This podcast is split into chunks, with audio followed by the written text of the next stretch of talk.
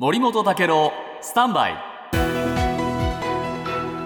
長官読み比べです、今日産経新聞に取り上げました、えー東京の物価4%上昇と、これね4%っていう数字が今日は大きく、えー報じられてるんですけれども東京新聞も一面のトップに4%上昇。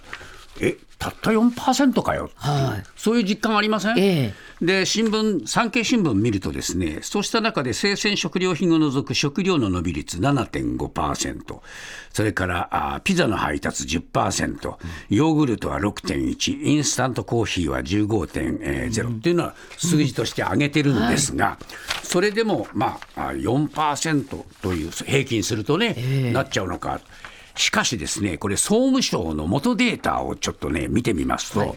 これ上昇、例えばね、調理食品7.1%って言いますが、その中で、じゃあどういうものかっていうと、えー焼き魚24%も上がってる。えーそれから肉類は6.2%上がってるって言うんですけど、輸入牛肉だけ考えれば13%上がっている。えー油脂調味料9.8%増って言いますが、食用油だけ見ると32%上がってるんですよ。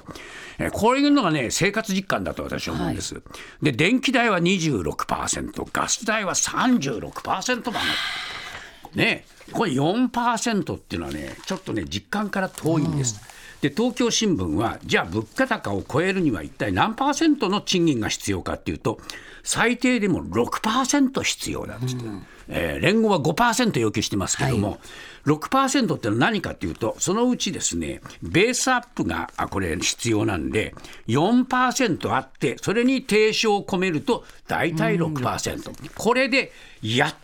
物価を少し上回るという形になるわけですから、やはりね、要求そのものが低すぎる、先ほども言いましたけど、これではね、